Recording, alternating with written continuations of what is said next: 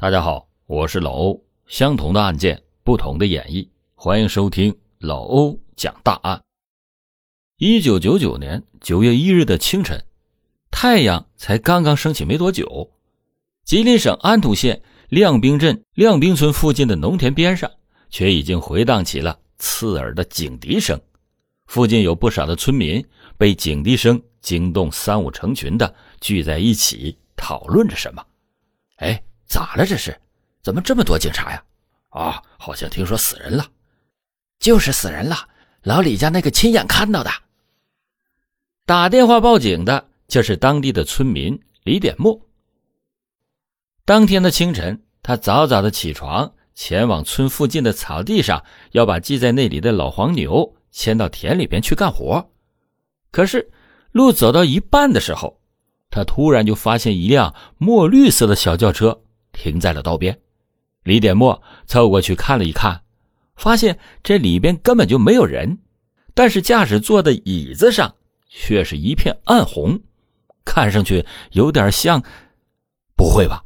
李典墨心想。他咽了一口唾沫，强撑着在附近又走了一圈，终于在道边不远的玉米地里发现了一个趴在地上的男子。这名男子被发现的时候满头是血。早已经失去了生命的迹象。清晨五点四十分左右，睡眼惺忪的值班民警被一则报警电话彻底的搞清醒。在得知到亮兵村附近发生了命案之后，安图县公安局的副局长就带领着刑警大队的技术人员和民警们一起前往现场进行调查。根据现场调查结果可知，死者。是路边小轿车的驾驶员，家住在明月镇。交警大队的成员通过搜索这辆小轿车的车牌号，得知到了这是一辆个体的出租车。警方的数据库里边显示，这辆车的车主名叫范连熙，当年三十七岁，是一位下岗职工。同时找到了范连熙的家庭住址。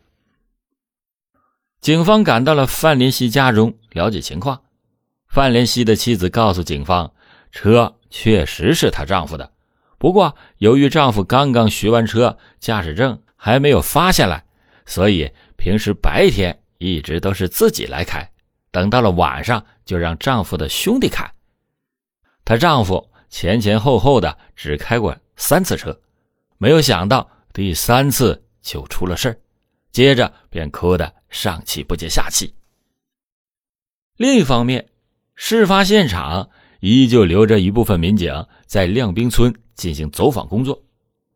在调查过程中，有村民向警方透露，就在事发前一天晚上，有人在现场附近看见了一辆亮着灯的小轿车。之后，有两个穿着红色运动服的人偷偷摸摸的从附近的玉米地里边钻了出来。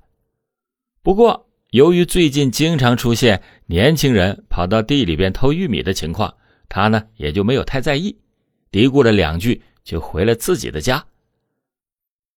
此外，也有其他的村民在八月三十一日那天看到从明月镇方向开过来一辆轿车，当时车里边坐着两个人，那两个穿着红色运动服的是后来上车的。等到他从外面回到家里的时候，在事发地点的附近又看到了三个人往公路的方向走了过去。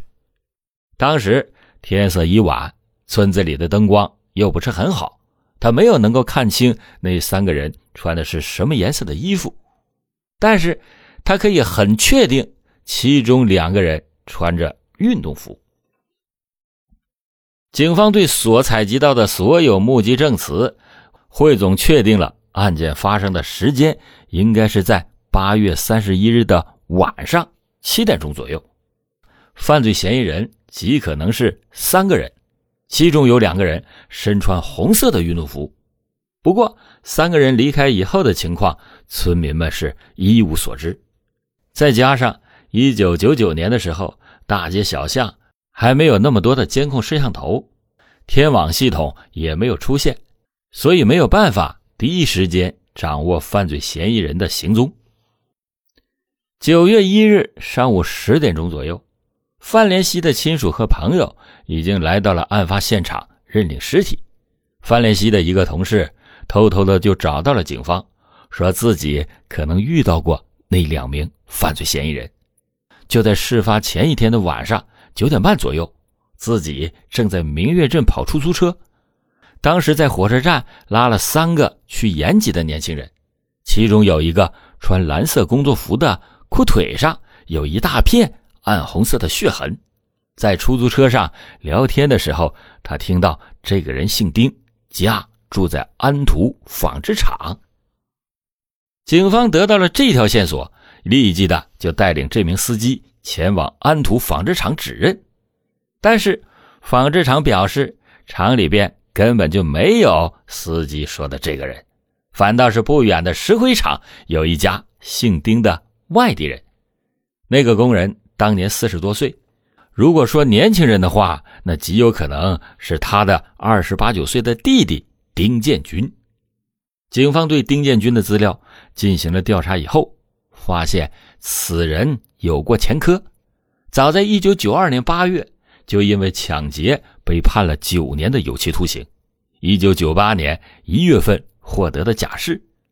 司机师傅在看过丁建军的照片之后，也十分确定自己当天晚上拉的那个人就是他。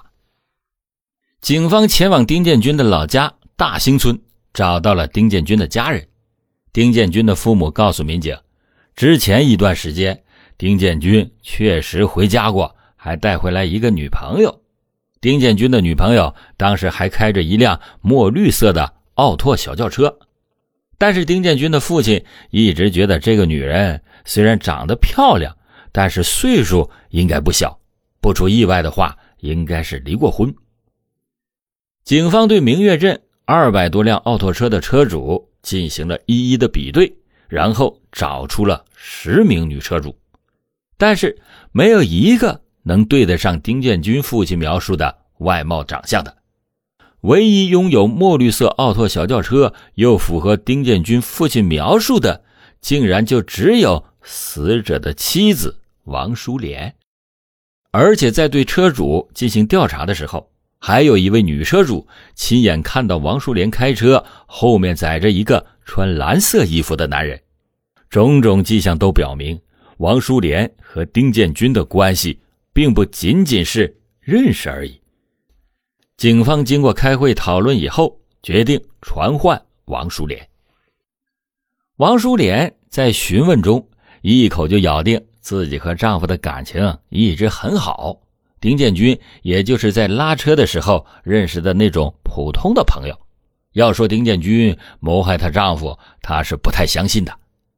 可惜她这一番说辞并没有被警方所接受。经过多轮的心理攻防战以后，王淑莲的精神防线全面的溃败，终于交代了自己的犯罪事实。这个王淑莲当年三十二岁，和被害人范连熙有一个十一岁的儿子。和丁建军认识，大概是在案发三个月前。六月份的时候，王淑莲就像往常一样在外面开出租车。他在离沟监狱的附近接到了两个要去延吉的乘客。在行驶的路程中，小轿车发生了故障。虽然勉勉强强的到了延吉，但是当时的修车店都已经下班了。王淑莲回不了家，就和丁建军他们住进了同一家旅店。当天晚上，王淑莲在丁建军的引诱下和他发生了不正当的男女关系。经过此事之后，两个人的感情迅速的升温，很快的就发展成为了恋爱关系。一个月以后，丁建军在某次约会的时候提出来想让王淑莲和丈夫离婚，当时王淑莲并没有同意。一直到八月份，王淑莲在家中和丈夫发生了口角，丈夫一时激动就踢了王淑莲一脚。王淑莲之后就把这件事告诉了丁建军。就在这个时候，丁建军就提议，不如王淑莲出钱，自己找个人把范连熙给杀死，这样他们就能够光明正大的在一起了。王淑莲想了想之后，同意了丁建军的计划。一九九九年八月五日到八月十五日的十天内，王叔连先后打给了丁建军三万六千元。丁建军就拿着这笔钱，通过一个中间人找到了两个帮手田胜红和侯振壮。案发当天下午，丁建军和田胜红他们三个人一起前往案发的地点进行踩点随后让王淑莲接自己回明月镇。等到下午六点的时候，丁建军又给王淑莲打电话，让王淑莲想办法骗丈夫出夜班来接自己。范连熙从来也没有想到过自己的妻子竟然有一天想要谋害自己，于是自告奋勇的提出来晚上自己开车。就这样，范连熙拉着妻子前往丁建军所在的加油站接他上车。王淑莲也趁着这个时候下车回家，丁建军就指挥出租车开到了凤栖大桥附近。接上了田胜红、侯振壮上车，等到了案发地点，又谎称自己晕车想吐，叫出租车停了下来。出租车刚刚停下来，侯振壮就掏出了随身携带的铁锤，砸向了范连熙的后脑。之后，几个人将他给拖了出来，用刀刺了好几刀，将范连熙杀害。几个人做完案之后，本想是把车开走。但是没有想到，在慌乱之下，把车竟然开进了沟里边，最终只能是弃车而逃。在王淑莲的协助下，警方很快的把丁建军抓捕归案，同时又先后的抓捕到了其他两名犯罪嫌疑人，以及在中间充当中间人的劳改释放人员。法律的重锤终于来到了几个人的头顶。